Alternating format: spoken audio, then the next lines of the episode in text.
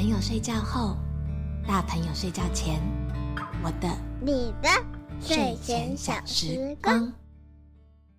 大家好，我是儿福联盟我好你好亲子共好服务的奶云，欢迎来到大人的我的睡前小时光。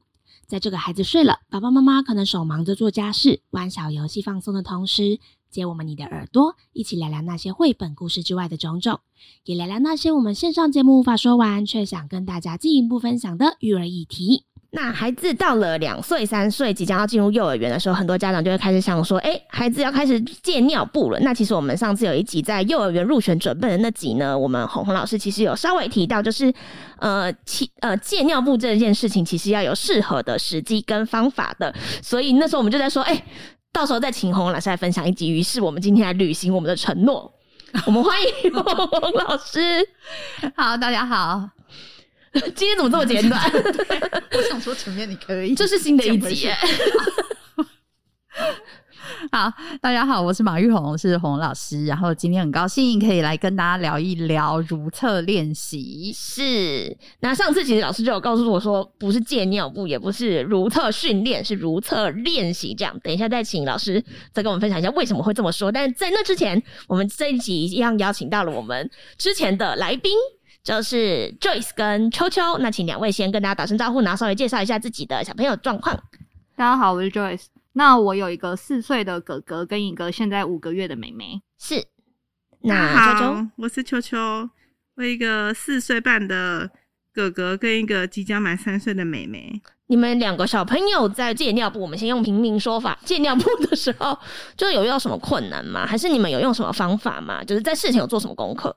我们家可能就还是先用小马桶先让他练习，嗯，然后会就是我们上厕所的时候，其实像爸爸上厕所的话，可能就不会关门，就让他看大人是怎么样上厕所，让他先习惯。然后因为我们爸爸在家，他不是站着，他也是坐在马桶上，嗯，所以他就会很习惯看到我们是会进去上厕所这样。嗯，现在哥哥的就戒尿布的状况是，哥哥现在算呃他。白天的话是都不用尿布了，然后在学校午睡也是不用包尿布的。然后我们最近这一个月开始在让他练习，就是晚上长睡眠的也是戒尿布。嗯。那目前就是刚开始实行大概一个礼拜，然后他还是可能会有一两天会有尿尿的状况，但是我们就跟他说没有关系。然后像昨天他，诶，他今天早上起来就没有尿了，我们就觉得很好。嗯。那之前你，所以你算是分段让他去练习的嘛？是有什么样的考量？然后第一次在借尿布的时候，你有做一些什么事，或者是我们一开始，嗯、呃，就是想说两岁多了，好像可以开始训练，因为他也是皮肤比较敏感的那种小孩。嗯，因为其实你夏天，然后如果又在外面玩的话，那个尿布就是很容易红屁股。然后我们就想说，那我们先从买。他喜欢的图案的内裤给他，然后让他愿意开始是穿内裤，而不是穿尿布。然后，那他穿内裤以后，他还是一开始可能会尿湿一两次，但他就知道那个感觉是不舒服的。然后他就会知道说，那我有想要尿尿的时候，我就要赶快跟那个大人说我要去上厕所。嗯。我儿子也是两岁多开始戒，你们都是两岁多，是有什么样的契机？就是要进幼儿园，还是觉得也是差不多了？然后跟加上老师也会开始就是说，哦，其实他们现在在学校也开始有一些如厕练习了。嗯，我觉得他两岁多的时候，差不多是夏天。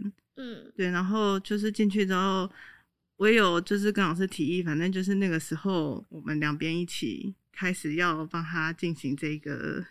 如厕练习的这 这件事，现在大家很害怕讲戒尿布，然后压力这么大。就是我觉得他，就是我一开始是给他买那个所谓学习裤，就比较厚的内裤。的确，他尿几次之后，是他也不喜欢那个感觉。可是我我。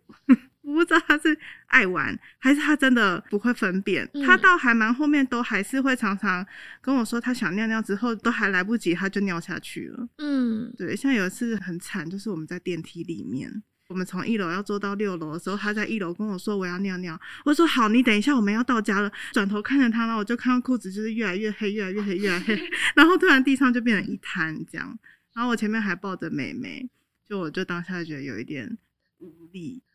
妈妈的眼泪也跟着一起。但但是因为我也不想要骂他，就是我不想要让他就是觉得尿尿这件事是有压力的，嗯、对。但是我我在就是这个过程也是，因为我不知道怎么告诉他，其实他不是不会，对对，可是他就是常常都会到很临时的，然后有时候不一定真的旁边就有厕所，嗯嗯。我先谈一下为什么我比较不习惯说是借尿布或者叫如厕训练，我比较喜欢就是用如厕练习。如厕训练现在是很多托婴中心老师或幼儿园老师会使用的一个专有的名词哦，但是其实训练这件事情，它缺少了当事人自己主动的意愿。嗯，如厕练习这件事情，它呈现的是一个过程。好，我们从可能是使用布尿布或者是纸尿布开始，到慢慢我们能够使用所谓的小马桶或成人在使用的马桶，它是一个渐进式的过程。这个过程里面有很重要的一件事情是，这个孩子他对自己身体的感知，以及他穿脱衣服裤子的技巧。嗯，所以如果当事人没有这个意愿，好，那你是很难达成的。好所以我一直认为，孩子他要能够感知自己身体，感知自己膀胱是充盈的，也会去感知，当我去了某一个特定的地方，使用了一些物品之后，哦，我的膀胱得到了解放。解对，所以他其实如厕练习，它是一个过程。从什么时候开始？从孩子刚出生。其实我们就开始了这个预备的过程，刚出生就开始预备，刚出生就开始预备了。其实两位妈妈都谈到说，孩子大概是在两岁多一点进行了这个如厕练习的过程。其实，在很早起，甚至在我们这个年代的时候，孩子是什么时候完成如厕练习？一岁多一点，就是孩子真正会走路的时候。那个时候，他们就已经真正完成了如厕练习，他们就已经可以流利的使用各种器具了。为什么？其实，在我这个年纪的时候是没有穿过纸尿布的，完全没有。我们这个年代是没有哦。我是我跟你没有，我们年代是有穿尿布的。好，因为如厕这个议题，我是回去翻阅了很多台湾的文献，就是台湾在战后那个时候，在台湾当地的物资其实是很缺乏的，所以在当时在台湾出生的所谓的这种战后婴儿潮，大部分使用的物品都不是纸尿布，因为纸尿布太昂贵。嗯，当时有人怎么用就用，譬如说那个稻草晒干，稻草，这是最早最早期尿布出现的原始形态，稻草晒干垫在那个兜里面，尿布兜里面，然后慢慢的就开始有垫那个棉布，嗯，然后一直到后期，真正的纸尿布被发明出来是在美国的一个妈妈，她为的就是方便育儿。然后当纸尿布发明出来以后，基本上。所有的孩子大部分都是穿纸尿布了，嗯，好，也因为长期孩子穿着纸尿布，我们会看到几种现象啊。第一种，过敏的孩子就越来越多啊，因为你要知道，纸尿布它是不透气的，嗯，而且不容易去更换。所谓不容易去更换，就是你不知道它什么时候排泄了。嗯，好，除非大号哦，小号你就要看那个纸尿布已经很重，重到一个重 到已经要掉下来的那个时候，你才会去更换，它不容易更换。所以像刚刚秋秋讲到说，哦，他如果是穿着裤子，你就看到他那个裤子开始颜色不一样，那个时候你就知道孩子排泄了，你就会去让孩子去更换。但是你穿着纸尿布的时候就不容易，好，那孩子就减少了很多穿脱的机会。慢慢的，他对自己的身体就没有感觉，因为现在的纸尿布强调吸水。当孩子他尿下去了，所有的水分都被吸走了，他没有不舒服的感觉。他可以是任何姿势进行排泄，站着没有问题，躺着。没有问题，任何姿势他都能够进行排泄，所以我印象很深刻。我之前在带那个两岁多的孩子的时候，我有一个孩子非常特别，他上厕所不是在厕所。他上厕所是在教室里面的某一个角落，然后用小椅子把自己圈起来，站在那里上，也就是他不会坐下来上。他离开尿布，他是上不出来的，因为你要想，他生命的前两年，他都紧紧的跟这个尿布结合为一了。我觉得反而造成了孩子一些困难。我们刚讲到说，从出生就开始，对，从出生就开始预备。所以我自己的小朋友，基本上从出生以后，他们穿尿布啊也穿，但他们穿的是布尿布。嗯。布尿布就是纯天然的那种棉布，做妈妈就很辛苦，因为你可能要一个小时，尤其是孩子一喝完奶，十五分钟以后就湿一片。对，那我们就要定时一直去帮他更换。嗯，前期作为母亲，你就会比较辛苦，因为你 还要花很大量的时间去清洗他的衣服。好，那渐渐的，随着孩子会爬行，我们就采用了刚刚秋秋说的学习裤。嗯，好，因为他会开始在地上蠕动，会开始他的肢体会有大幅度的活动的时候，这个时候尿布对他而言反而会阻碍他的动作发展。嗯，所以我们就提供学习裤，然后孩子他一直都处在于一个，当我排泄了。我的屁股就不舒服，然后我就需要去更换衣物，然后我的私密处就变得很干爽。就孩子一直都是有这样的印象的，嗯、然后慢慢的随着他们进入托婴中心也好，或幼儿园也好，你就会看到孩子他们穿脱衣服的技巧是非常好的。那慢慢的，他们就可以使用。我们文化里面的像这种小马桶或成人马桶了，所以它就会是一个过程。大概在一岁两三个月左右的时候，他们就可以完成。达到我们那个最终的结果。嗯，我每次请小马老师来的时候，我都会很惊讶，就是我们预想的时间点，你永远都把它推得更早。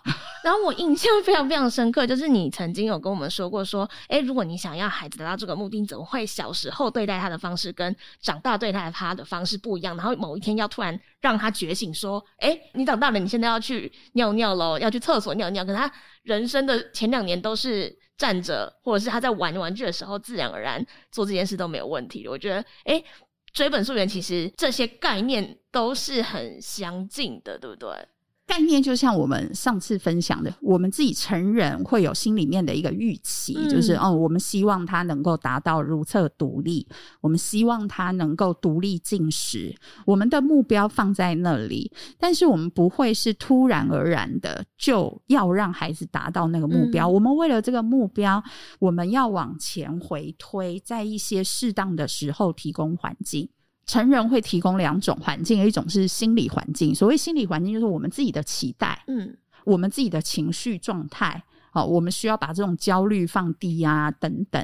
一种就是我们所谓的物理环境，好，所以我们在家里面会准备相对应的环境，譬如说小马桶，嗯，啊，譬如说学习裤，啊，那更早的时候，譬如说，当我们在晚上要协助孩子。长时间不使用尿布的时候，我们可能要准备尿布垫，我们要准备适合的衣服。两岁多的孩子穿牛仔吊带裤。可是，在这个阶段，我们希望能够协助孩子达到如厕独立嘛？他怎么去开那个牛仔裤的那个扣子啊？他没有办法。小女生穿蓬蓬裙，她光是要撩进去，把自己的内裤脱下来，它就是一种阻碍。所以。成人应该是在无意识的状况下去选择了某些物品，但这些物品其实它都在某些层面上来说，它其实是阻碍了孩子的发展。嗯，对，你会看到孩子的身体的构造是头大，所以为什么他们会常跌倒嘛？你就看那个孩子很可爱，是因为他头很大。然后呢，现在市面上最受欢迎的童装是韩版的衣服。你知道韩版的衣服穿起来多帅，有没有？那个版型都很挺啊，然后衣服都很合身，但是它其实没有那么适合孩子，因为孩子的那个头就卡在那个 卡在衣服的那个领子，进不去，进不去，然后出不来，出不来，就很可惜。然后孩子在穿脱衣服上，他都需要别人协助。嗯，孩子在如厕上，一个三岁或四岁的孩子，你却希望他有独立的人格，就我觉得基本上是困难的。嗯，我有听过，就是有小朋友他可以去马桶尿尿了，嗯可是大便的时候他就是一定要，就像老师讲的，他一定要蹲在某个角落，然后在他的尿布那边大，他不愿意去坐在马桶大。嗯，就是这种小朋友好像也是蛮多的，蛮多的。嗯嗯那都是心理上，就他已经长时间习惯跟那个东西在一起，嗯对，所以当没有那个东西的时候，他没有用力的，就我好像身体上不知道怎么样可以去用力，嗯，那都是因为他已经习惯了，就是一种心理预期。嗯我以前在教室的时候，都会看准每一个孩子，他们在有如厕讯息的时候，每个孩子的反应都不一样。有的就开始踮脚尖走路，有的就开始一直一直扭，一直动。那你就要抓准这个孩子他的特点，然后在这个时间去给他建议。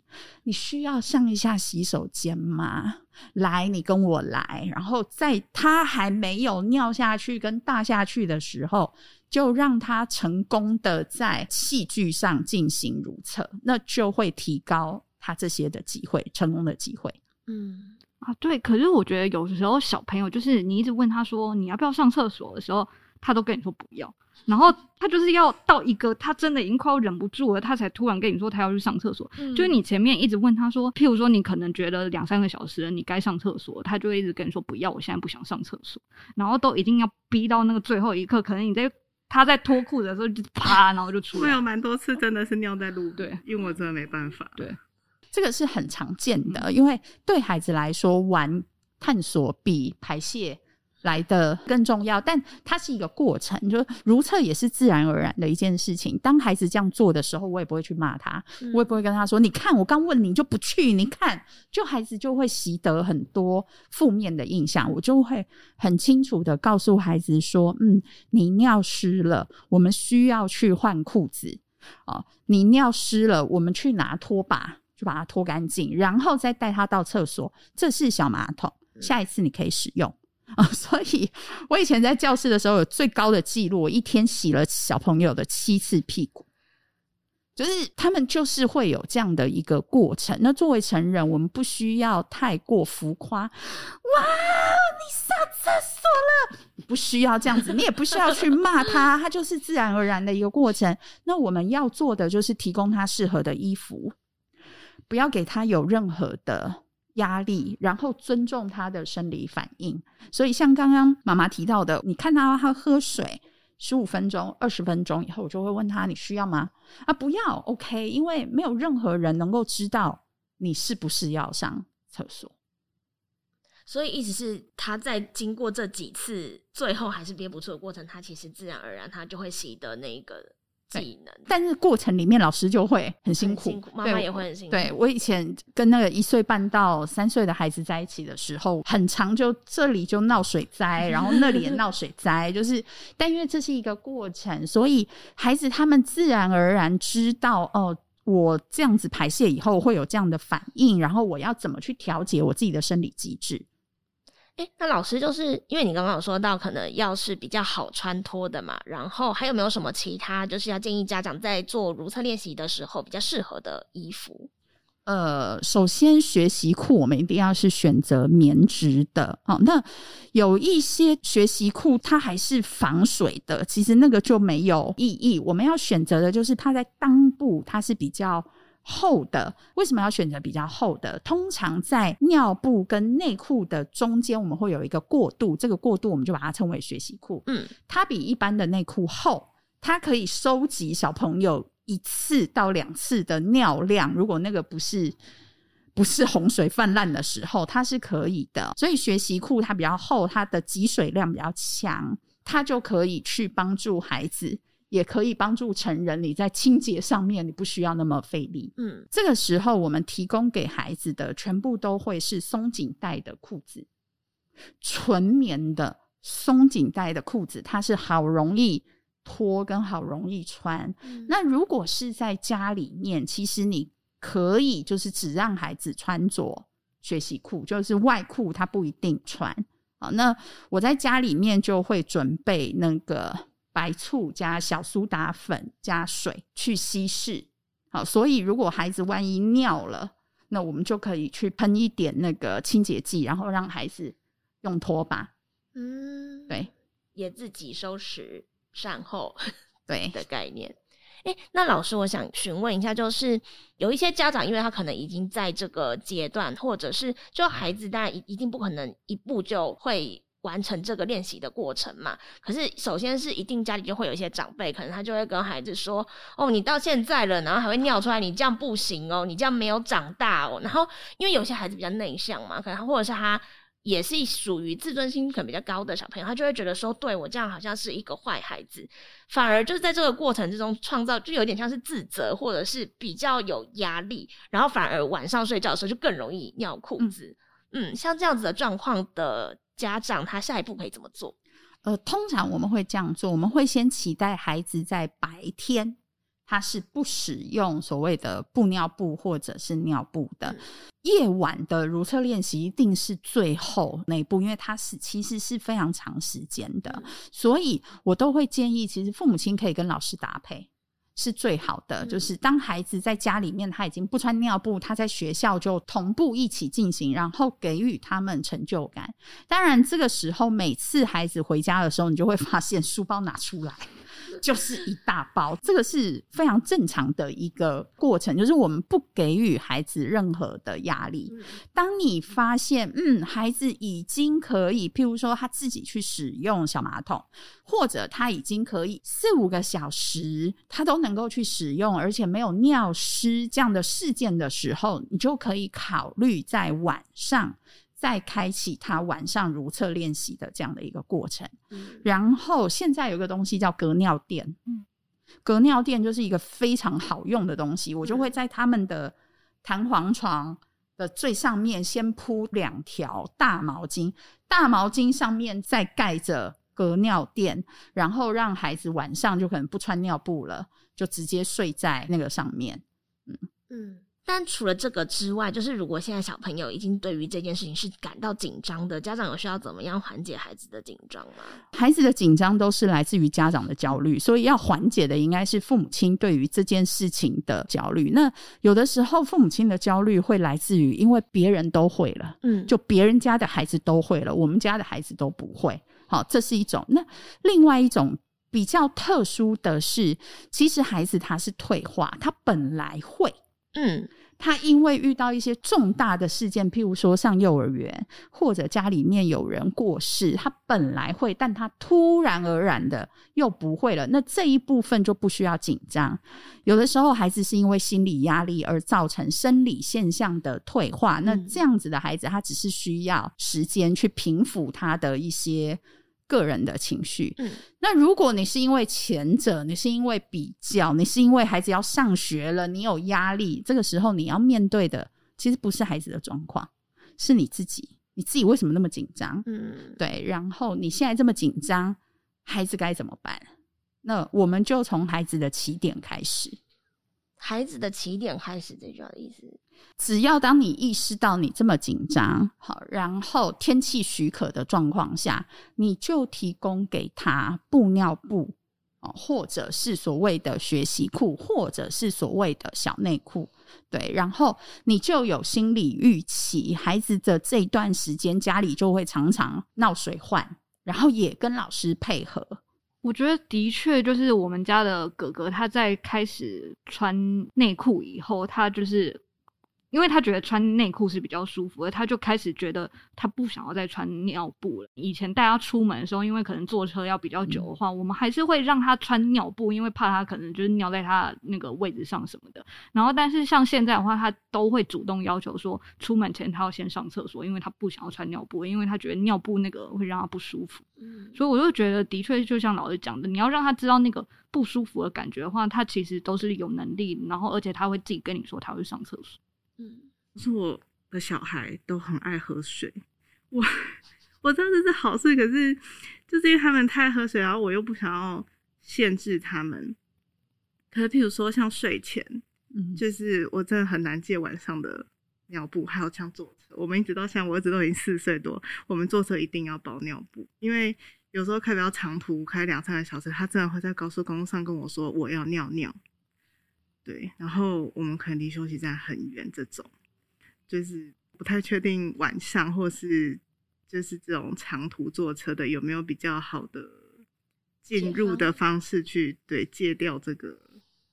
啊，呃，第一个孩子爱喝水真的是很好的习惯，对他们超 超爱喝水，对对对，他是梦寐以求的哦。那第一个先谈夜间的尿布这件事情哦。那你可以在你睡前，一般来说我们预期孩子九点多一点睡嘛，那成人可能你知道要追剧啊，要干嘛的，可能就会十一点十点。可你在你睡前，你可以轻拍他。